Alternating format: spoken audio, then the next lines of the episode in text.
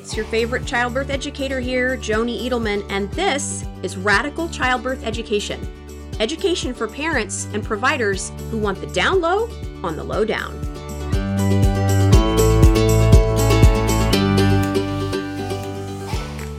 Today we're talking about what is wrong with the maternal healthcare system in America. Welcome back to the podcast, everybody, and thanks for joining me as always. A content notice here even though I haven't started the podcast yet, I can be sure that the subject of maternal and fetal mortality are going to come up because that is what drives a lot of our decision making in maternal and fetal medicine. So be prepared for that in this episode.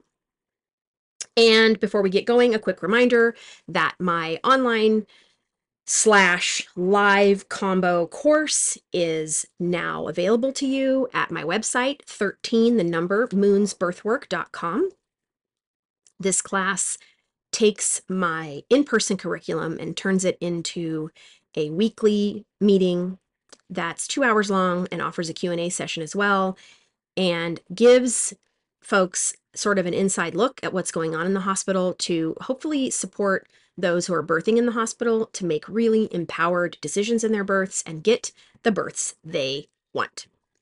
So you can check that out at my website, 13moonsbirthwork.com. And now let's kick it off. Today we're talking about the maternal healthcare system in America and kind of what's going on there. How did we get here? Where are we going? What's wrong with it? What's right with it? So, the first thing that's important is to just really briefly talk about the history of birth in general and the fact that prior to a couple of hundred years ago, birth was not a hospital event. It was a physiological event and it was seen that way and it was generally carried out at home and usually the birthing woman would be surrounded by other women who had birthed, usually either her family members, her mother, her grandmothers, her sisters, or sometimes a midwife. We've seen the presence of midwives historically in the Bible and even before that, midwives mentioned in older texts. So we know that it's probably really the oldest profession, truly. Women being with women in birth. What drives a lot of our decision making in birth is safety and the fear of losing either baby or mother or both.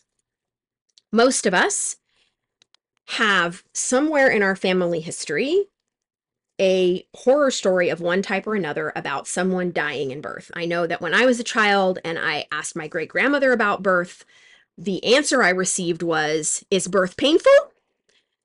Women die. And that's not untrue. Women do sometimes die in birth, and babies do sometimes die in birth because sometimes things happen, right? That we can't always control. But I think when we're looking at some of these family stories that are sticking around, it's important to dissect what's really going on there so that before we even start to talk about how birth got the way it is today, we acknowledge the way birth used to be. So, in my own personal family, my fourth great grandmother was an Indigenous woman, a Native American Cherokee, who was taken, as story goes, from the Trail of Tears, married off to a white man, expected to care for his children, and then bear him some more children. His first wife had died.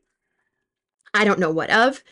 Um, I do know that this woman, whose name was changed to Polly, and who there is no record of prior to that. No birth certificate, no record of parents, because of course her identity was erased. She went on to birth children for him and then also die in childbirth. Now, what I think is important about this story is not just that she died, but that we look at this from with a critical eye and we think about what happened here. First of all, we're talking about a woman who was living in a tribe where it was very likely that they had a diet that was, you know, sustenance hunting and eating from the land and that sort of thing. She was living with her family, of course, most certainly, and and a community, which is how indigenous folks lived and then would have been taken from her family, thrust into a situation where she knew who knows if anyone, asked to take care of this man's children, and then further impregnated and forced to bear more children. And I'm using the term forced. I don't know that it was forced, but let's just be real. Probably not super willingly were women leaving their own families and their tribes and joining white men and being glad about signing up to take care of all of his children. And I could be completely off base about that. But I think it's probably pretty fair to assume, and I've seen this woman in one photograph, and let me just tell you, she does not look like she is okay. Uh, she does not look okay. She does not look happy. She does not look healthy, and she looks uncomfortable. You know, she's wearing farm garb, you know, a big long dress and long sleeves and a high neck, and she probably didn't like that, would be my guess. Uh, I could be wrong. Again, I could be wrong. But the other important thing is she was taken away from her ancestral diet, the way that she and who knows how many generations of people before her had eaten, and was thrust into a new way of eating, most likely. Probably not enough food, and certainly not enough protein, given the number of children that they had and the financial resources that were available. So, I don't want to suggest that she wanted to die. I just want to suggest that maybe it's not that surprising that she did die. And that to take these sort of historical experiences about how people have died in childbirth and to turn this into a wider narrative about birth being scary and dangerous is a false dichotomy, if you will. There are, of course, a lot more things present there than just the simple fact of birth is dangerous.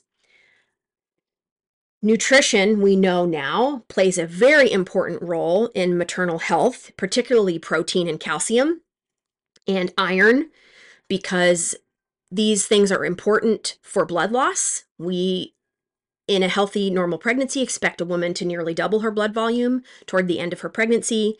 And if she doesn't, that is cause for concern. And given poor nutrition, that is likely to happen. It's one of the reasons that some of our maternal health outcomes are so bad because we don't educate people well about nutrition, and because further, uh, depending on socioeconomic status and availability, some people might not have access to appropriate nutrition. So, those are important factors to consider. And it's also really important to consider that if birth was inherently dangerous, and I've mentioned this before, and people died so readily as we seem to think they do in our mind, then we as human beings would not exist. But what you see happening in American history specifically, because this is where I live and this is the history I know, is that through colonial times and during the times that folks were enslaved in America, you had two common birth providers. You had colonial women that were either actually sort of elected midwives or given that task. These were usually women who had themselves had birthed and were wise. Um, sometimes they were young women who were kind of picked from the community and sent to school because they just needed more hands on deck. Or you had our Black granny midwives who were serving other Black women in their communities. And the Black granny midwives arose out of a necessity, right? They learned to care for one another through the apprenticeship model, shared information with one another, and taught the women coming after them the ways to manage certain complications in birth, like bleeding, using herbs or our hands. But playing on that fear of loss, at some point in the 19th century, physicians, as physicians began to rise in number, they were not practically treating women because men didn't really want to be involved in birth and they weren't super interested in that in that work which they considered dirty right kind of gross. But once they realized that there was a business here and that if they could convey the message to women that birth at home was unsafe and that the hospital was safer and physicians were safer, that women would move to the hospital. And that was the message that was sent. I think of this on a, on a more simple level um, about shaving. It's silly, but it's true. The company Gillette, the reason why women shave their legs essentially is because the company Gillette in the 19, I think 20s ran a campaign that essentially said men don't like hairy legs. Prior to that, it was totally uncommon for women to be shaving, right? I don't think probably women didn't shave at all. But then all of a sudden, Gillette decided, well, we have razors, and what would be a good way to sell some razors? If we told women that men don't like hairy legs. And guess what? We believed them. So we bought razors and we shaved our legs, and that made sense to us. But I always tell people whenever someone is making you question your intuition or decision making or, or anything that you're doing and they stand to benefit from it financially in terms of if I make this decision, you profit.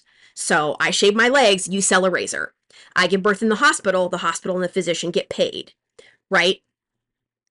To investigate the ways that they benefit because very often what we will find with a critical eye is that the people that benefit the most are not the people who are being told they need to change something, but actually the people who are telling them to do the changing. Hopefully that makes sense. So in this case, physicians saw this as a business opportunity and essentially ran a smear campaign against midwives, saying that homes were dirty places to give birth and midwives were gross.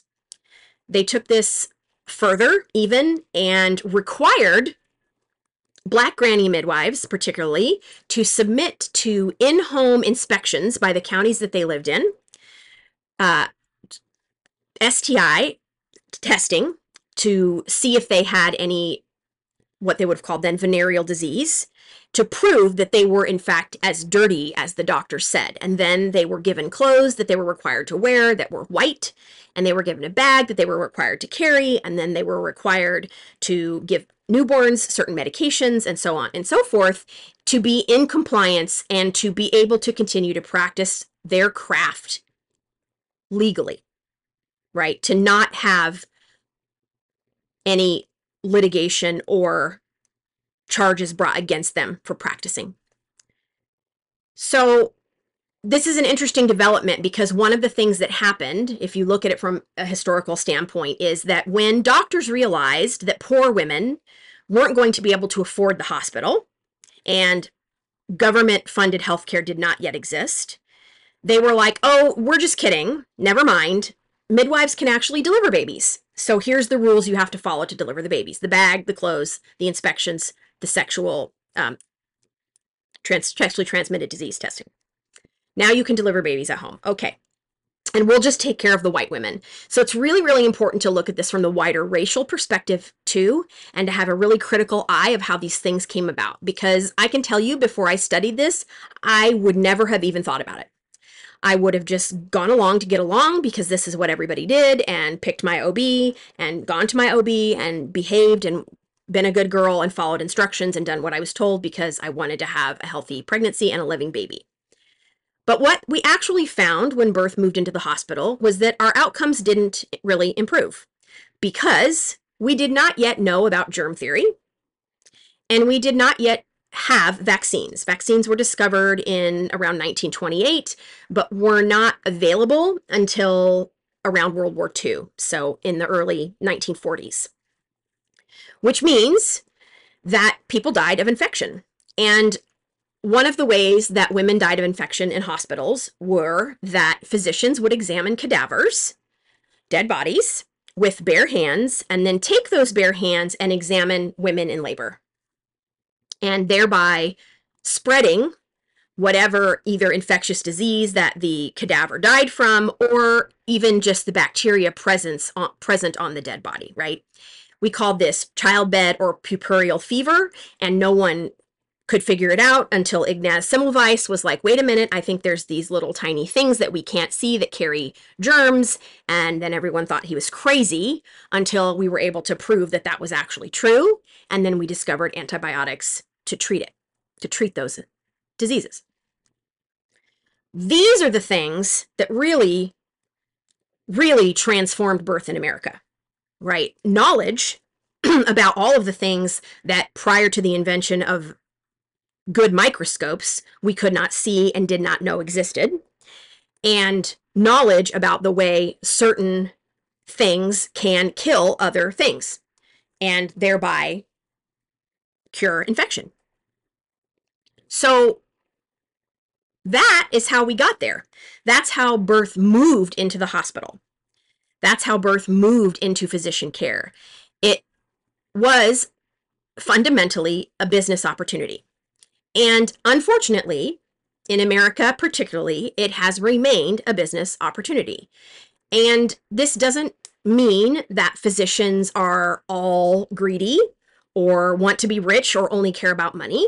But as I always say to my class and my clients, it's very difficult for anyone to be objective in the face of big financial either potential gain or loss.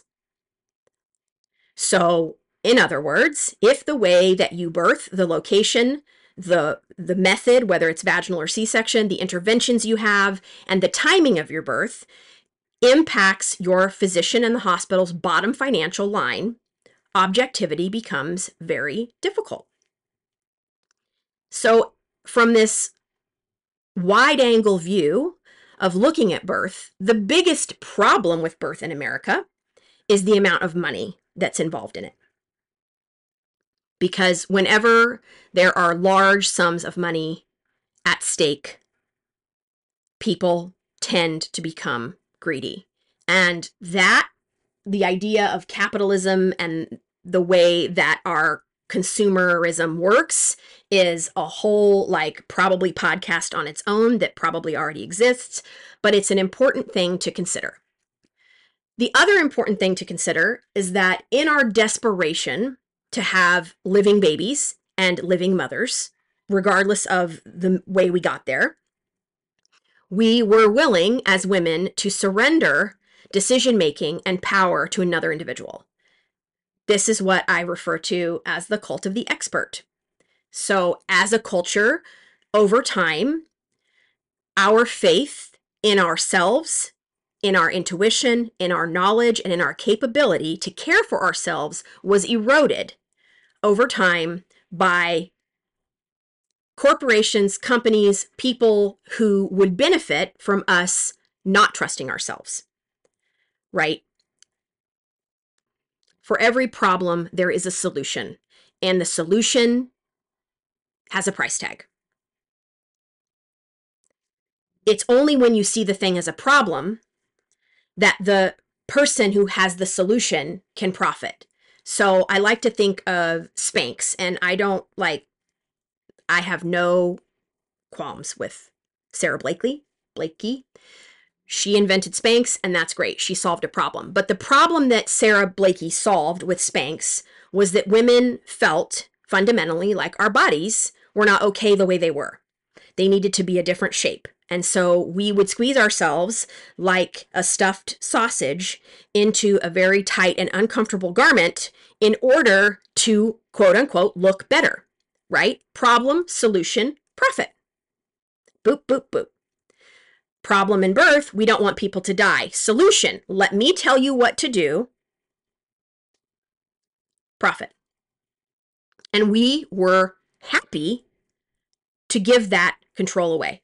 We were happy to give it to someone else because that meant that not only were we not responsible for the outcome, but we could also blame someone else if we didn't get the outcome we wanted. Well, I went to the doctor and I did what he said, and the baby died, so it's his fault right? So some of this some of this points to the medical model and physicians and the profitability of that side of thing and some of it points to human beings in general and our desire to really control outcomes, our discomfort with anything that we cannot absolutely see and understand, our obsession with technology, and our obsession with making sure we know how everything is going to end and that there are no surprises. This is a really hard thing to fight from an intellectual perspective because it is ingrained in us over generations that if you trust you trust your physician and your physician takes care of you. But it's really important for us to remember as birthing people anywhere in the world that physicians are trained in pathology they are trained in disease process their their sweet spot in any specialty is in disease process. Physicians are not trained to sit around and wait. They are not trained to have a watchful eye. They are not trained to be patient. They are trained to take action, to see a problem and to solve the problem. What this creates, though, is what we would call a confirmation bias, which is like the idea that you buy a new car and then all of a sudden you see that car everywhere. When you you know, when you are a hammer, everything's a nail. When you are a physician who knows how to fix problems, you are attuned to problems, perhaps even where problems do not exist, and thereby can even create problems when there are not problems. And as I have said before and will say again and again and again, birth is best left alone refer to episode four about birth physiology to learn why birth is best left alone. The hormones in our body that have created this symphony, which results in labor and birth, have been perfected to be efficient and safe and to necessarily require certain things to function, things like privacy and safety. And when our privacy and our safety is infringed upon or in question, those hormones cannot function like they are meant to. And as I've said many times, even though it's very useful to have scientific studies and to look at that data and to process those numbers, it's even more valuable to look at these experiences through a big wide perspective and to see that our outcomes when we're talking about birth outside the hospital setting or even birth inside the hospital setting that is physiological are better than those in the hospital. And physicians often argue that the reason our outcomes in the hospital are worse when they are worse is because the health of our culture and our society and pregnant women at large is worse. And that is true to a degree. Our diets are not great as a whole. We probably definitely mostly don't eat like we should, but it should not be forgotten that pregnant women are very motivated to take care of their babies. And it's been my experience that most women, when they are told the necessity of things like protein in their diet and calcium in their diet and making sure they have enough salt, that they will implement those suggestions without question. When you say to them, the really, you know, it's really important to eat 75 to 100 grams of protein a day, they will. Unfortunately, physicians don't tell people this. And it's probably not because physicians don't know this. They certainly must know. It might be because they're too busy to spend that much time in a prenatal visit, or because it doesn't really matter to them, because preventing preeclampsia isn't that big of a deal, because if you get preeclampsia, they just do a C section. And statistically, from their perspective, as long as you have a living baby, you are happy and not likely to file a lawsuit against them. And that's where we get to the other thing that's really wrong with healthcare, maternal healthcare, and really all healthcare in America. We are a highly litigious nation that is apt to file a lawsuit anytime we feel that we have been in any way wronged. And those lawsuits can at times be very worthwhile and necessary, and also can at times be rather frivolous, if you will. I have sat on both logical and illogical lawsuit cases, and the result is the same.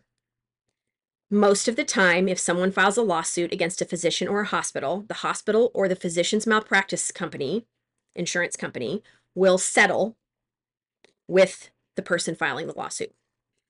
Because taking the case to court and the cost of legal defense legal expenses and being out of work for the physician is too much to bear.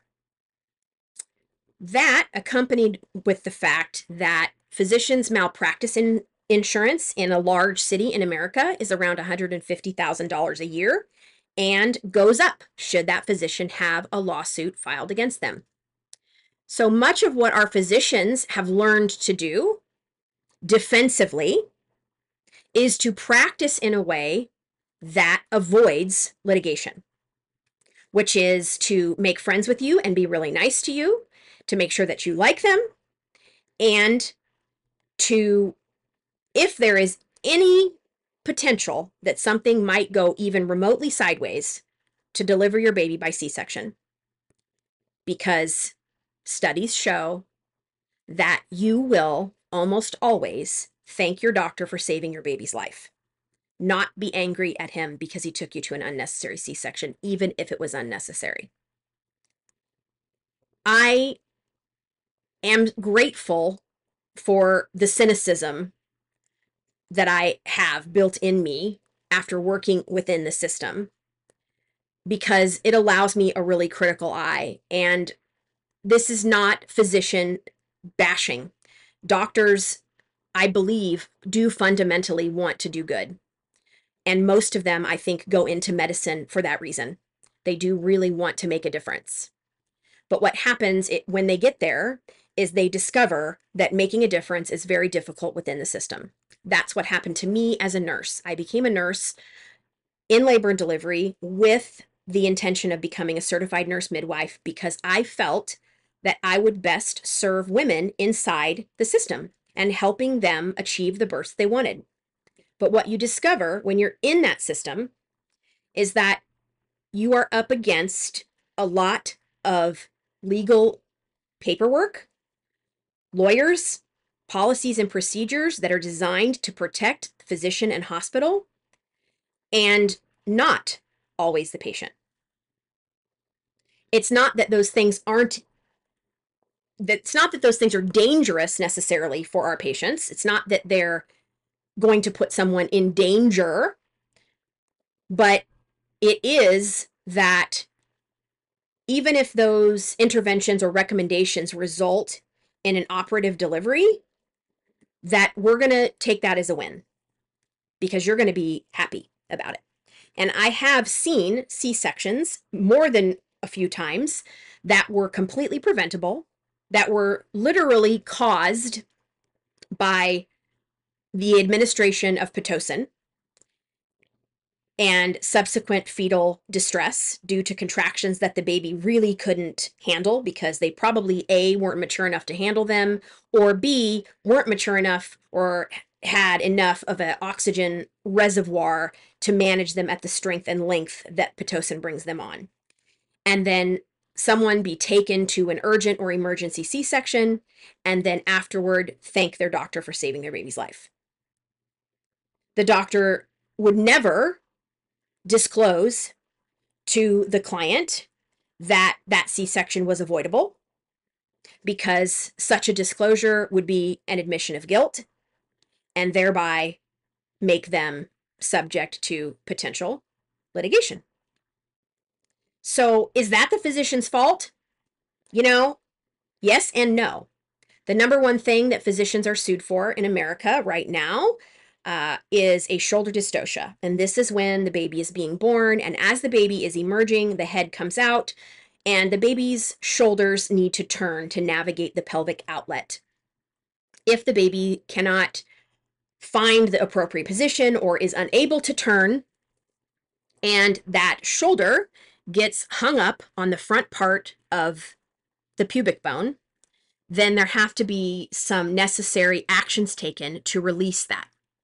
The irony of this complication is that in a birth that is occurring where mother is unmedicated, having gone into labor on her own and naturally, upright, mobile, and does not have her pushing directed, and does not have anyone's hands on the head of her baby, it is unlikely, highly unlikely, that a dystocia will occur. And when one does in those situations, and I personally had one with my fifth baby,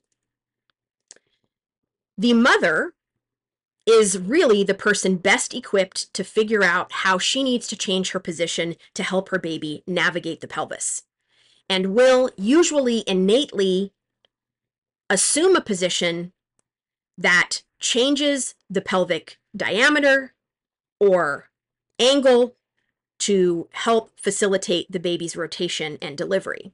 And then in the rare situations where that doesn't work, then you have a skilled practitioner nearby who can utilize their hands to either press above the mother's pubic bone to push the shoulder down or reach fingers in and sort of push the baby's shoulder over or any number of other maneuvers that exist to release the baby. The reason that this is a problem is that if you pull on the baby's head as the baby is being born and you pull hard enough with that shoulder wedged under the pubic bone, there can be damage that occurs to the brachial plexus nerve, which runs down the side of your shoulder, and it can cause either temporary or permanent paralysis to whichever side is affected. And that's what physicians get sued for. And in those cases, and all three cases that I've sat on have all been dystocia cases, in those cases, there will invariably be a settlement and it will invariably be several million dollars usually. Now, something that's really important to consider here is our own culpability as birthing people. Let me offer an example to you. I'm not even talking about inductions, and we know uh, that inductions for big babies to try to prevent dystocias actually do not have that impact. They actually do not have better outcomes. Their outcomes are worse. And we talked about that in the physiology episode where we're talking about the importance of relaxin. But from the other side of the pers- perspective of the mother, if the mother opts for an epidural in labor for pain management, and they are readily available, and like I say, they are like water in the desert. When you are uncomfortable and everyone that comes in your room is asking you if you want one, you are likely to say yes. When you're given the risks of an epidural, you are told mostly just that there's a potential, a small risk for a spinal headache. And that would occur if the epidural, if the needle punctured and went through the dura and created a leak in your spinal fluid which would create a negative pressure situation and causes a very severe headache. And the solution to those, which honestly very rarely even occur, is what we call a blood patch, where they take some of your blood, put it back into that space, and it creates a bit of like a scab. And then you have to lay flat for a while while your body sort of rebalances your cerebral spinal fluid and that headache resolves. What you are not told when you get an epidural is that your pelvic floor is essentially paralyzed. And as your baby is descending into the pelvis and through the birth canal, the pelvic floor sort of cradles the baby's head like a bowl and helps create a sort of counter pressure against which the baby pushes with their feet at the top of the uterus and comes down. And it's an important part of navigation of the birth canal.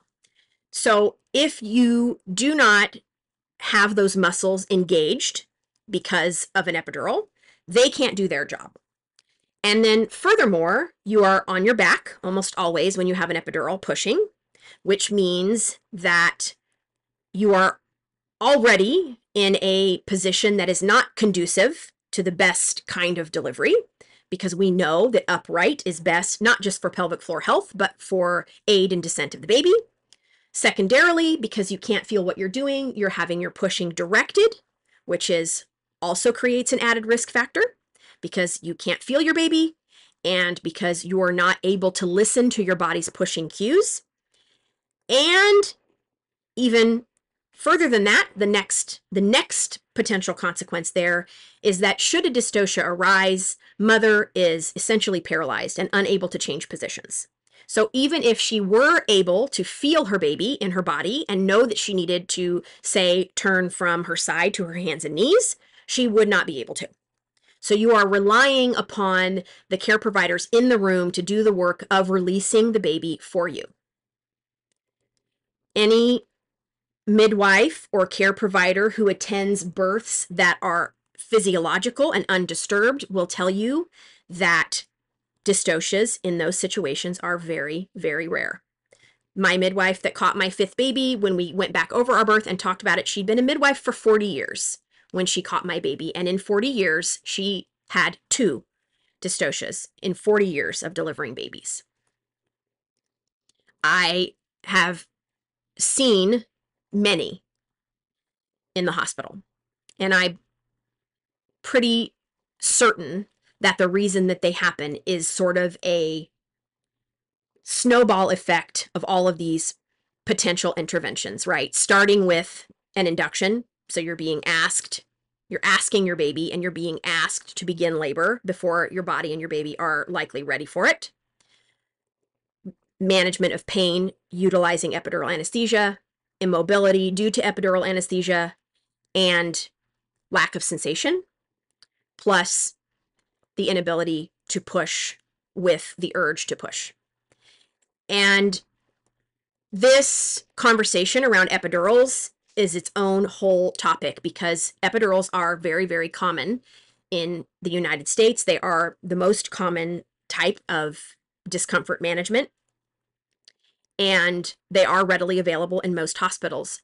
But most women do not actually understand the full implication of an epidural. And I say this to you as a person who has had an epidural, not as a person who judges women for getting epidurals. In fact, what I say to clients very often who have said, I want a natural birth, and then they end up getting an epidural, is that it's really important for us as women to realize that we are not set up for success in this situation. Fear increases tension, and tension increases pain. The hospital incites fear in most people because it is not a place we associate with birth. It's a place we associate with illness on a subconscious level, which means going in there from the very beginning makes us fearful, which would increase our pain levels, right? So that's the first thing. The second thing is we don't know about birth physiology. Most of us don't understand what's happening in the body really on a hormonal or an anatomical level. And once we do understand and we understand the really beautiful symphony that exists there, we can see it for how important and vital it is to the process overall and how important it is to leave that physiology alone so that the body can do what the body knows innately how to do without intervention or interruption. But this would require the hospital to not intervene or interrupt. And they're not comfortable not doing that because there is always the potential that if they don't intervene or interrupt and something goes wrong, that again, we're back to litigation now. You're going to sue them. And they have to be mindful of that potential at all times. This is what drives continuous fetal monitoring in the hospital. The fact that if we have your baby's heart rate on a monitor all the time, you can never say at any point, should your baby come out and have a developmental delay or autism or cerebral palsy or any other thing that your baby was hypoxic in labor and that it was the hospital's fault that your baby was hypoxic in labor, deprived of oxygen. Because look, we had this strip and it shows that the fetal heart rate was stable for the entire course of labor. That's what drives those monitoring protocols. Right? So to sort of put this all together, we exist within a system that is founded on the assumption that the hospital is safer than any other place, which we know it's not, and that physicians know better about birth than mothers, which is also not true, and that the things that we do in labor to change the course of labor interventions, including anything from breaking your water, administering Pitocin, speeding up, slowing down, administering an epidural, those interventions impact our physiology, which impacts our outcomes for the worse. And I do this work because I believe that the key to making really good decisions is having all of the information, and we don't. We don't have it because it's either not readily available or we don't seek it out. And as much of a as, as much as it sounds like it's a conspiracy, the people who benefit in this business don't want you to have that information because the more information you have, the more questions you are likely to ask, and the more difficult that makes their job. What is easiest for the hospital is if you walk into triage, and from the moment you enter the hospital, you do everything they say and you do not question anything. And that is what the majority of people do to their detriment. But they really don't know it's to their detriment. Because who is going to tell you that those decisions can be harmful if the people who are pushing you to make those decisions benefit one way or another. You have to have an objective third party to rely on and to ask questions of. You have to have someone that has seen birth outside the hospital that has witnessed physiological birth, and most physicians haven't because that's not how they're trained. They're trained in large inner city hospitals most often so that they can get a lot of experience in the really scary stuff. And they need that experience because when someone comes in having a preeclamptic seizure or an eclamptic seizure, because they've now gone into full blown eclampsia, the physician needs to know how to act quickly to solve that problem and save that woman and that baby's life. That is what physicians need to do. They don't really belong in the room in an uncomplicated pregnancy. They don't have any purpose there, and they're more likely to make a mess. And in other countries, we'll use the UK as an example, and the UK is flawed in its own ways. But in, in countries like the UK, where medicine is socialized, women who have healthy, uncomplicated pregnancies don't see an obstetrician at all. You only see an obstetrician if you have a problem because that's what obstetricians know how to do is problems. And what midwives know how to do is normal physiological birth and recognize a problem and say, this is out of my scope of capability. So it's time to transfer to the hospital. The gift of a midwife is she is so accustomed to normal and the wide range of normal that she can easily spot abnormal. And the gift of the physician is their eye for abnormal is very keen because it's what they're most used to seeing so they can recognize and treat abnormal very quickly when minutes truly count.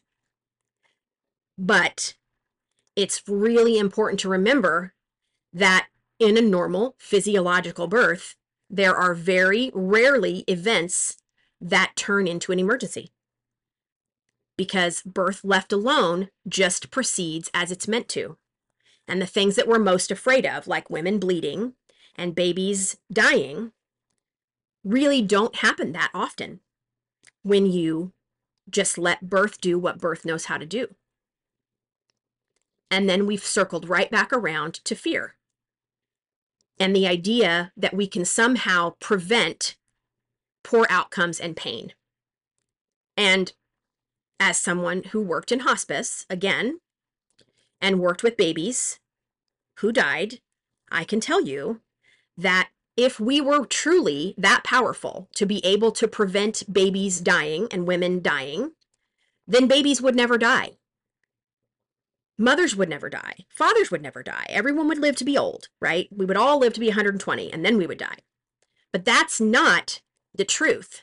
The truth is, we are not in charge. We are not in charge. All we can do is take the best care of ourselves we can and be the most educated we can and take that into our decision making to make the best choices. I don't think that the current system is revivable. I think that the answer to it is going to have to be to reduce it to rubble and start over. And one of the first things we have to do to get there is to talk to each other about birth being normal and natural. Because when we hear horror stories, and we don't hear the story behind the horror story. How did that person get to that place? We are not operating with a full set of information. I had a woman reach out to me once that had a fourth degree tear to her bottom. Fourth degree tear means you tear all the way through your anal sphincter. And she said, How did, why did that happen? And if that had happened at home, I would have died. Okay, so let's look at how that happened. And what's the first question I asked her? Were you induced? Yes. Well, we already know from our physiology episode that our relaxin levels peak right before our labor begins, which makes not just our bones and ligaments, but also all of our tissue, tissues stretchier. So that's the first thing. Question two Did you push on your back? Yes. Okay, so we already know that the best outcomes for our pelvic floor in terms of pushing are to be upright, undirected, and no hands in the vagina. Third question Did a doctor have their hands in your vagina when you were pushing? Yes. Three strikes, and you've got a fourth degree vaginal tear. Are fourth degree vaginal tears terrifying? Absolutely. Are they common? No. Do they happen in upright, physiological, unmanaged pushing stages? Almost never. Almost never. Because if it really did happen, if it really was that much of a risk, then we'd be dead. But all that another pregnant mother has to hear is that story from that mom who used the term, my whole vagina exploded, to be now subsequently terrified of the idea of her vagina exploding. So we have to be mindful of what we're saying when we're talking about birth and how we're quantifying our experiences. When I teach my classes, I tell people repeatedly I had an 11 pound baby in my kitchen with no intervention and an intact perineum. Your pelvis is not too small. If your physician is telling you that, it's because they're worried about dystocia, because they're worried about being sued. Your baby is not too big unless you have a disease process like unmanaged diabetes. Your body is not going to grow a baby that you can't birth. And if no one is telling you how to push, when to push, and how long to push, and you are in charge of your pushing, you are not going to explode your vagina. Instead of the terror stories, which are the ones that people most like to share because they are the most shocking, what if instead we shared shockingly positive stories? And if the women who are birthing at home, which is currently only about 1% of our population, were talking about how good their home births were, how much better of an experience they were.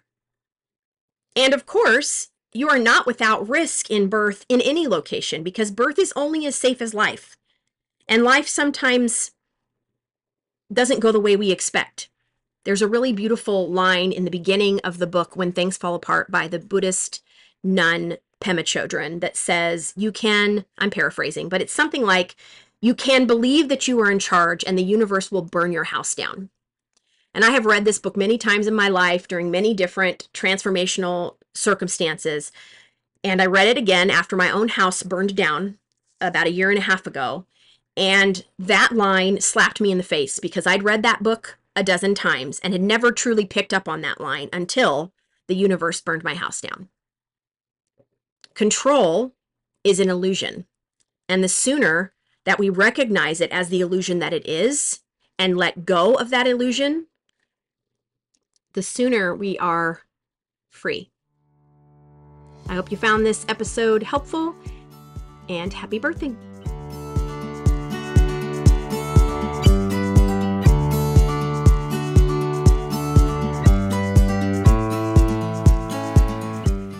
The information on this podcast should not be considered medical advice. Birth is not a medical event.